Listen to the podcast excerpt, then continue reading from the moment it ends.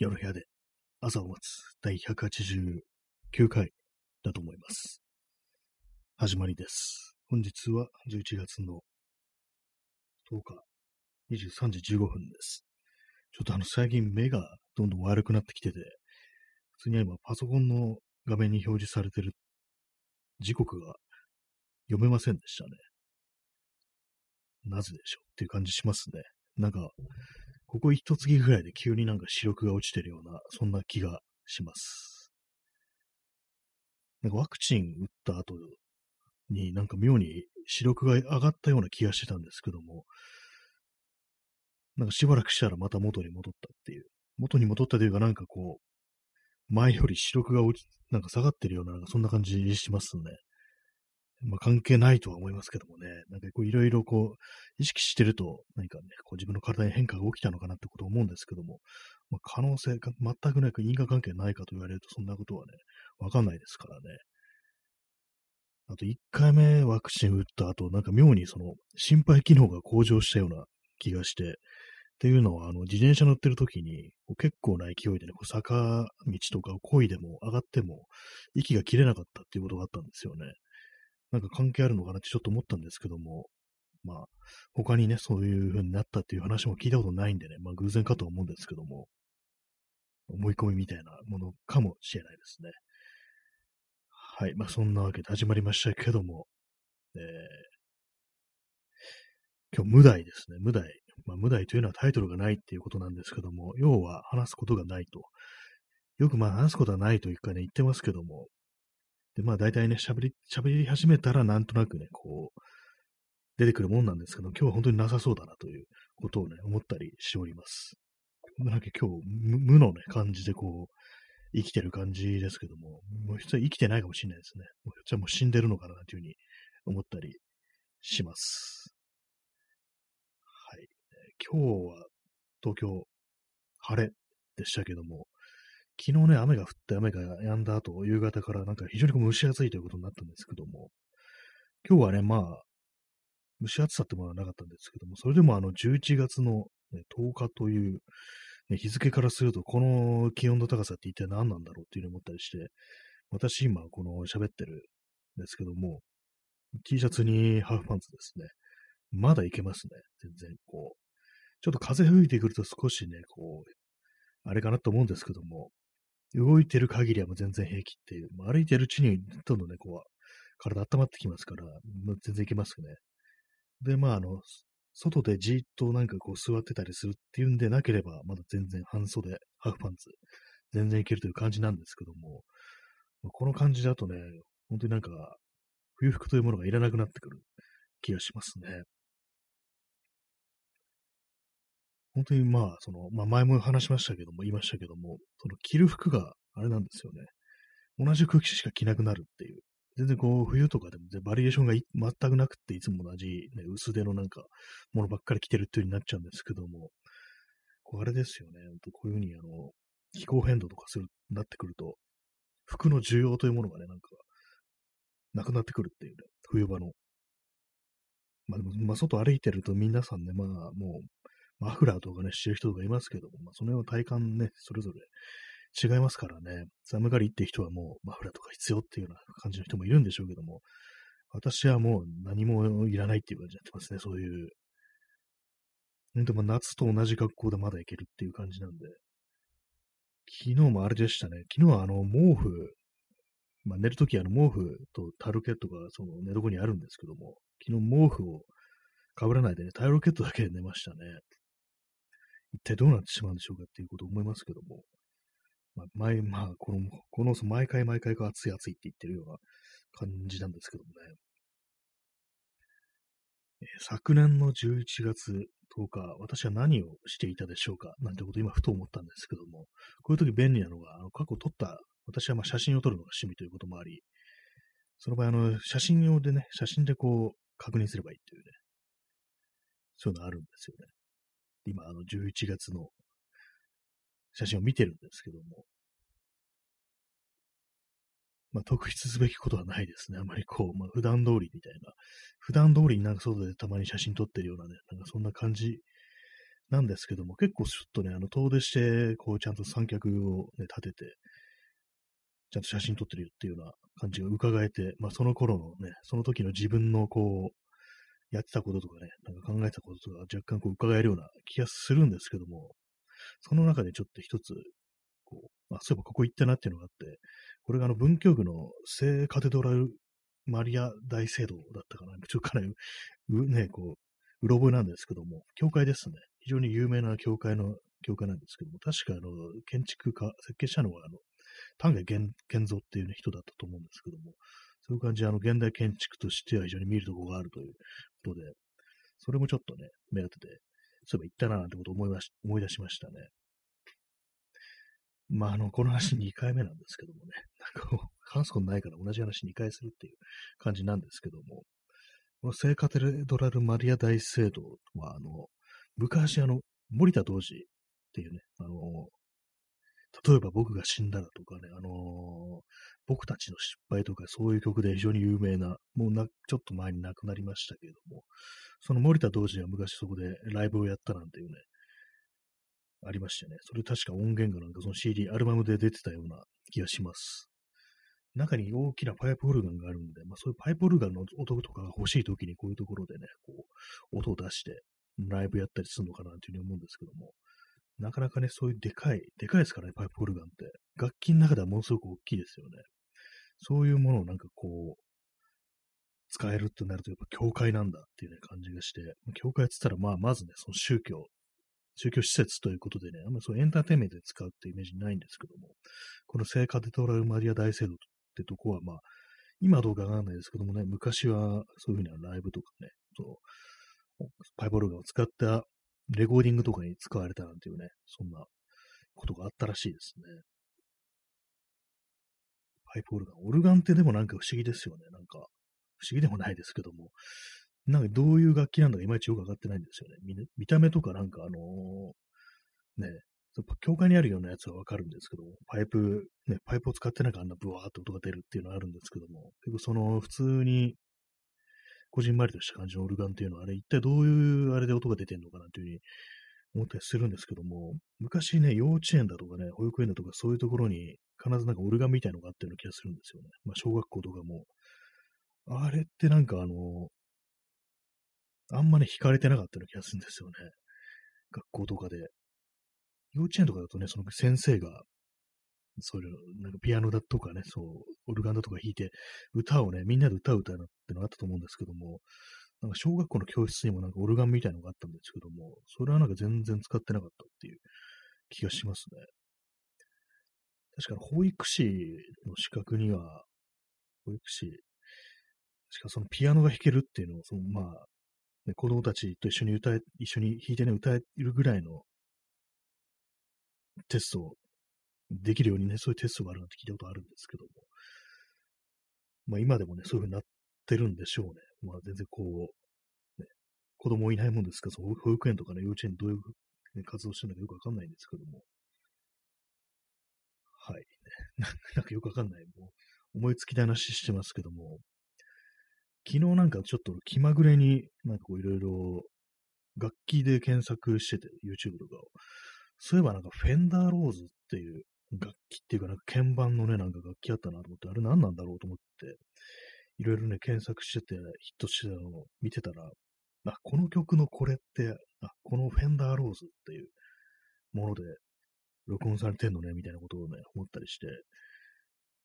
まあ確かになんかこれは、これこれすごくよくね、いろんな、ね、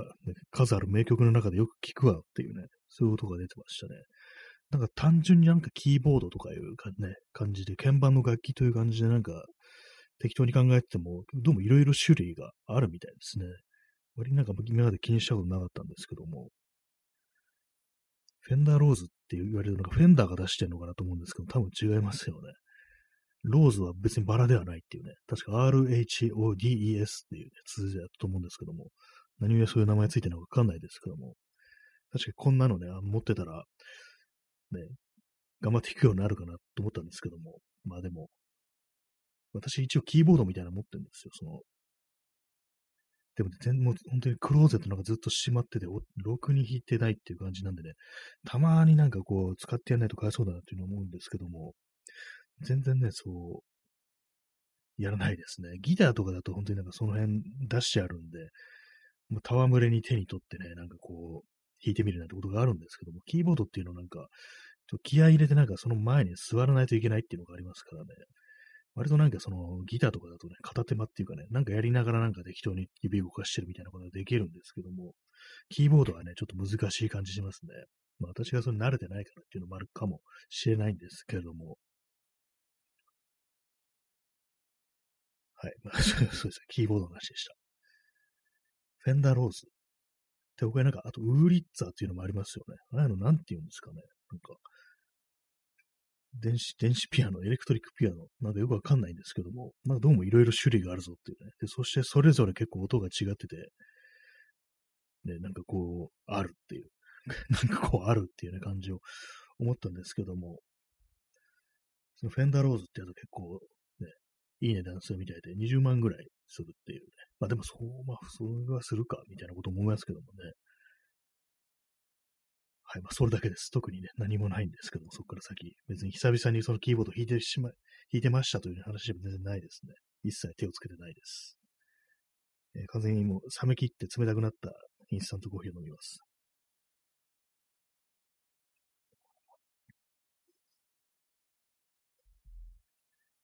はい。ね、まあ、そんな感じで今日はね、なんか何にもこう、ね、やる気のないっていう感じだったんですけども、えー、P さん、冷め切ったピザ。ああ、冷めたピザっていうね、なんかそんなありましたよね。確か。昔の日本の総理大臣がそんなこと言われてたっていうね。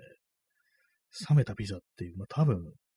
あれですよね。英語圏ではそんなね、冷めたピザなんてものは、ね、とんでもないもんだっていうね、そういう感じで使われる慣用句的なものだと思うんですけども、実際どうなんですかね。冷めたピザ別に普通に食べれそうな気がします。そして今思い出したのが、あの、シルバスター・スタローナね、昔の映画で、コブラっていうやつがあるんですけども、その主人公のね、コブラが朝起きてきて、冷蔵庫の中に入ってるピザ、まあ当然冷め切ってるわけですよ。まあ、冷たくなってるんですけども、それを取り出して、こう、ハサミでね、ジョキジョキ切って食べるっていうのがあって、で、しかもその、手に取ってるんですけども、それがあの、レザーのグローブをつけてるってね、黒い。その状態でなんかこう、サングラスかけて、朝からこう、冷めたピザを食べてるっていうね、ちょっと異様な光景がこう、当時としてはちょっとクールな感じだったのかなっていうね、こと思うんですけども、そんな映画があったことをね、冷めたビザというとなんかその、スタローンのコブラをね、思い出しますね。で、その時のね、セリフで、こう、覚えてるのが、朝飯を食うまでは機嫌が悪いんだ、とかなんかそんなことをったと思います。はい、えー、スタロン、今日のスタロン情報でした。はいえー、何を言おうとしたのかななんか忘れちゃいましたね。まあ、冷めたピザ、冷めたピザ意外にいけんじゃないかなっていうね、そんな感じでのこと思いますね。冷めた、ね、こう、フライドポテトって結構いけますからね。割になんかあれうまかったし、しんなしんなりしたやつがなんかうまかったりしますからね、あの。えー、お兄さん、手袋したまま手洗うのかなさすがにそこまで言ってるとちょっとあの不安になってきますよね。大丈夫じゃないのかな、この人みたいなね、感じで、もはやそれ、ワイルド通り越して、ちょっと、ね、正気を失ってるっていうね、感じになりますけども、レザーのグローブですから、ひょっとしたらその油がその皮に、皮にね、こう、栄養を与えるっていうね、なんかそんなことをね、思いながらそのピザ食べてたのかもしれないですね、ひょっとしたら。本当のね、本当の皮だとね、そういう感じであの、油、オイルをね、補給しなきゃいけないって言いますからね。えー、お兄さん、冷めた焼きそばは好きです。ああ、焼きそばもね、焼きそばも結構いけますね。なんだかんだ言って。割になんか冷め、冷めてもいけるものっていうのはまあまあ多いんですけども、私結構餃子とか冷めててもいける感じですね。最近でもあの、割に温めちゃったりしますけども、昔なんか冷めた餃子とか結構好きだったような記憶があるんですよね。まあ、汁物でなければなんかこう、割と結構冷めててもね、大丈夫なのかななんていうふうに思います。私、あとあれですね、あの、ご飯、お米ですね。米ですね。白ご飯ですね。白飯ですね。白米ですね。米飯ですね。は、あの、冷えてる方が好きですね。あれはもう圧倒的にも冷えてる派ですね。私、あの、炊きたてのご飯ってものがあんま好きじゃないっていうか、あんまっていうか、も持ってのほうがなるみたいなぐらいに思ってるんですけども、絶対冷えてる方がうまいっていうね、ふうに思うんですよ。そしてあの冷えてる方が、あの、血糖値の上昇が緩やかになるっていうことを聞いたことあるんですけども、あれはもう米はね、冷え冷えたものに限るっていうね、このサンマは目黒に限るじゃないですけどもね、米は冷えたやつに限るっていうようなことは、これは本当強く主張したいと思います。そして硬い方がいいっていうね、ありますけどもね。あの炊きたてでなんかこうべちゃべちゃした柔らかいのが好きっていう人もまあいますからね。結構なんかね、なんかおおばあちゃんが結構好きそうなのが なんか柔らかいお米ってイメージあるんですけども、どうなんですかね。皆様はご飯は、ね、硬いのが好きか、それとも、ね、熱温かいのが、熱いのが好きか、炊きたてが好きか、冷えてるのが好きかっていうね、ことがちょっと気になったりします、割に。えー、水さん、コンビニのおにぎり温めない？ああ、そうですね。私もやったことないですね。むしろなんか温めるっていう聞いて、なんかちょっとびっくりしてしまったような、そういうとこありますよね。なんか温め、温めるとなんか不気味な変な感じするんですよね。あれ、なんかどう考えてても。で、まあ世の中にまあいますからね。あとまあ中に入ってる具によるっていうものがあるかもしれないですね。なんかちょっと。ああいうのはね、確うん、人による、人によるじゃない、具による、具に左右されるところありますね。普通のなんかね、こう、鮭とかそういうもんだったら、まあいらないっていうね、冷たい方がいいですけども、ね、もしかしたら温めた方が合うっていうね、そういうものもあるかもしれないですね。えー、お兄さん、寒さに強く、冷めた好きや、飯が好き、笑いっていう。そうですね。まあ、そうです。どんだけ暑いの嫌いなんだよという感じですけども、本当ね、あれあれですね。未だに半袖でね、ハーフパンツで冷めた飯を食ってるっていうね、こいつ何なんだって感じですけどもね。やばい、やばい人みたいな感じになってますけども、本当になんかそうなんですよね。何事も冷めてる方がいいっていう感じでね、本当にもう、それがもう行き過ぎて、もう、ね、心の方も熱くならないような感じになっちゃってますからね。温かい方がいいっていうのは、まあ、味噌汁は私はあったかい方がいいですね。やっぱ、うん、あれはなんか冷たいのちょっと受け入れ、受け付けない感じになりますね、逆に。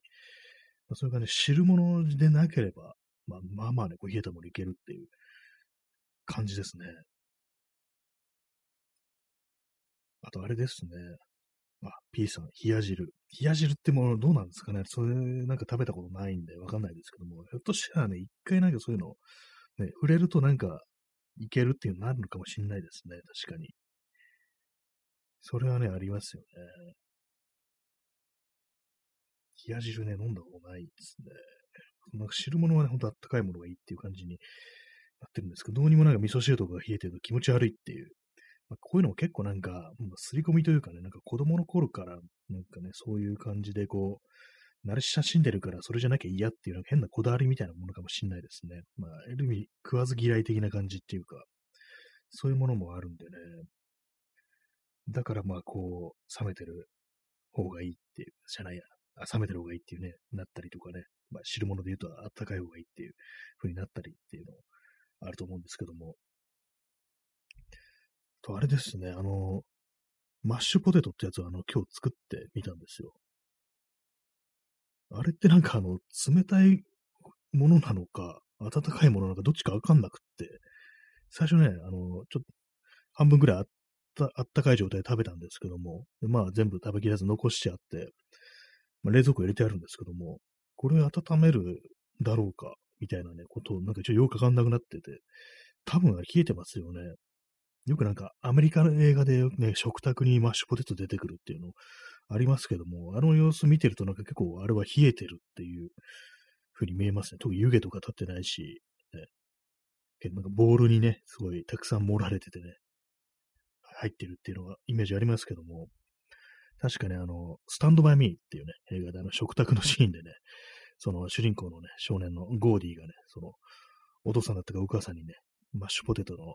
マッシュポテト取ってみたいなことを言うシーンがあったんですけども、なんかその食卓に出てくる、映画の食卓に出てくるマッシュポテトっていうと、その Stand by Meのそのシーンをね、思い出します。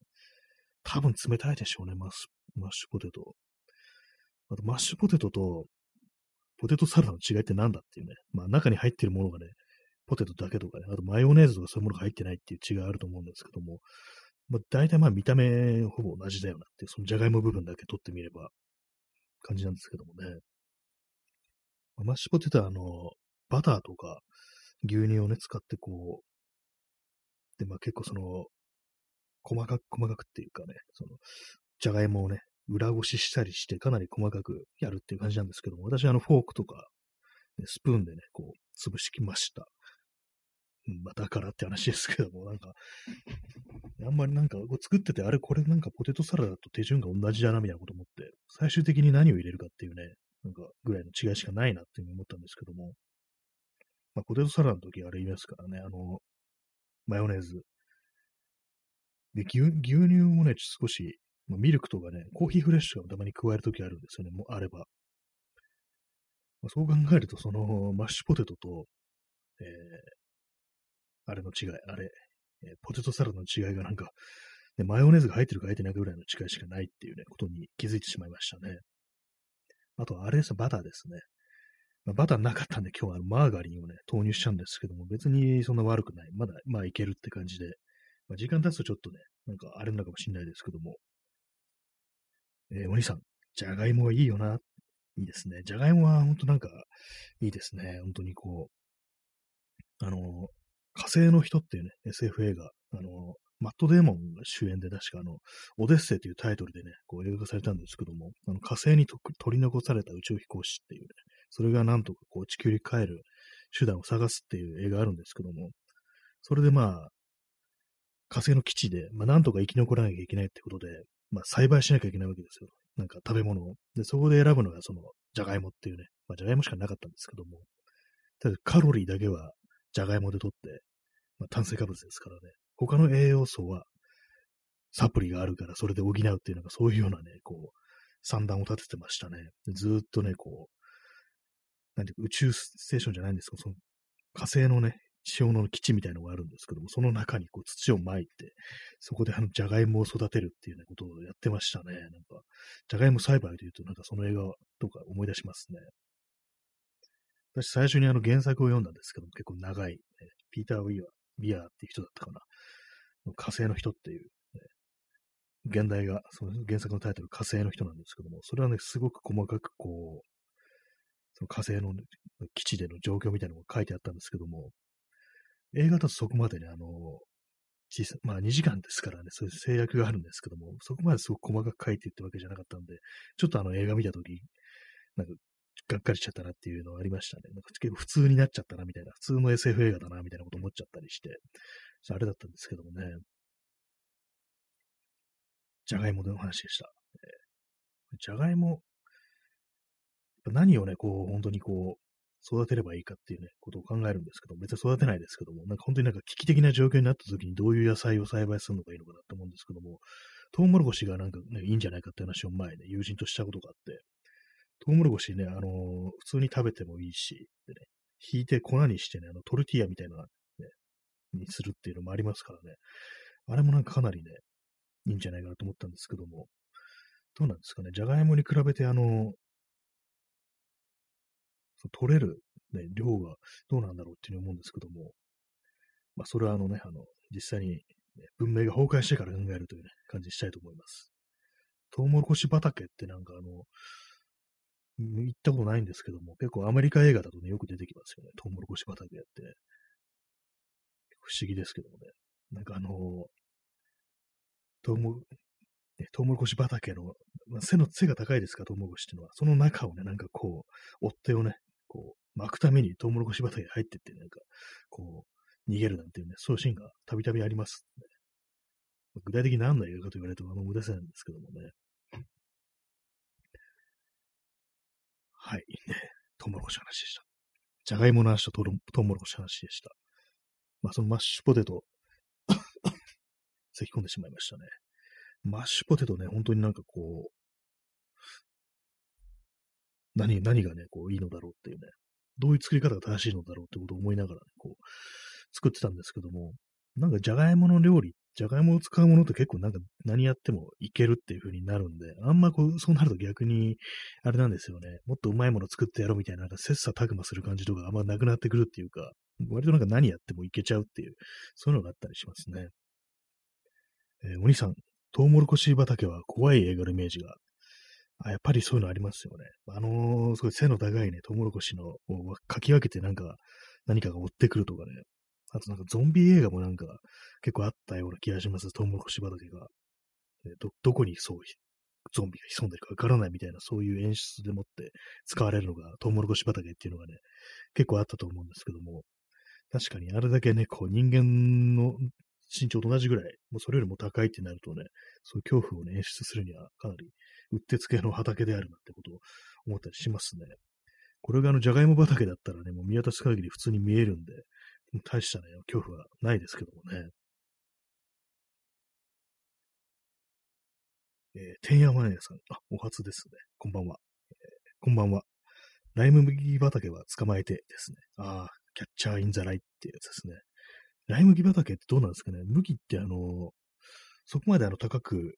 人間が隠れるぐらいの高さは、しかない、ないですよね。あれはなんか本当にこう、ちょうどちょうどいいっていうかね、なんかこう、ひろみさんが爽やかな、麦畑ってのはすごく爽やかなイメージがありますね。ライ麦畑っていうのが、実際、なんか小麦、ライ麦、どういう違いがあるんだろうっていうことを今ふと思ったんですけども、どうなんですかね。あんまこう見た目あんま変わんないのかなっていうふうに思ったりします。ライ麦畑で捕まえてっていうね、キャッチャーインザライが、こう、ライ麦畑で捕まえてっていう風になってる。あれのタイトル、なんか、なんだか私の中で村上春樹がつけたみたいな感じになってるんですけど、違うような気もしますね。結構まあ適当な感じでなんか覚えてるんで、読んだことないんですよね。ライ麦畑で捕まえてっていう有名な作品ですけども。ね、お兄さん、シークレットウィンドウ。ああ、なんかそれ見見たことあるような気がします。それ。誰の、誰のでしたっけ？なんかかなりね、だいぶ前に見たことあると思うんですけども、ちょっと検索します、ね。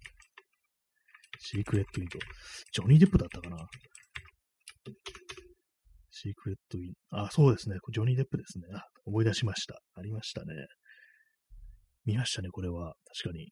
これもな、ホラー映画ね、怖い話でしたね。結構最最終的にそのね、その、植えてるものというのが、こう、非常になんか重要な、こう、ね、あれを、モチーフになったような気がするんですけども、あんまよく覚えてないです。えキッコさん、フィールド・オブ・ドリームスとか出てきた気がしますが、あ、そうですね。確かあれもなんか、トウモコシ畑をなんか切り開いてある野球場作るみたいな、そういう話でしたっけね。あれもなんかね、私、テレビでやった時に、ちらっとしか見てないんでね、あんまこう、正確には覚えてないんですけども、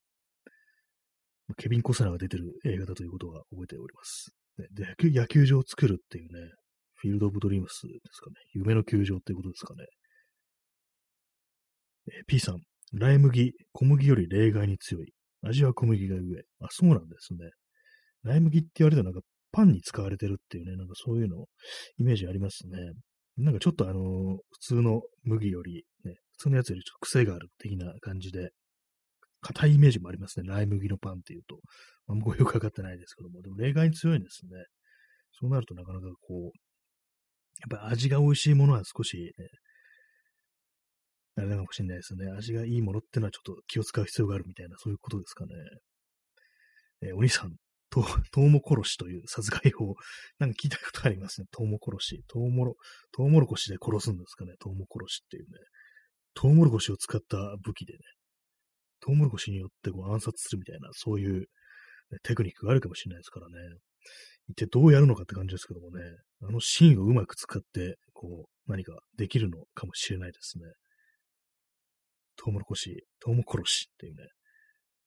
もし、トウモロコシが原因で死んだという人がいましたら教えてください。お便りでっていうね。なんかよくわからない放送になってますけども。ねまあ、そんな感じで本日もね、お別れの時間が近づいてまいりましたけども、いかがでしたでしょうか。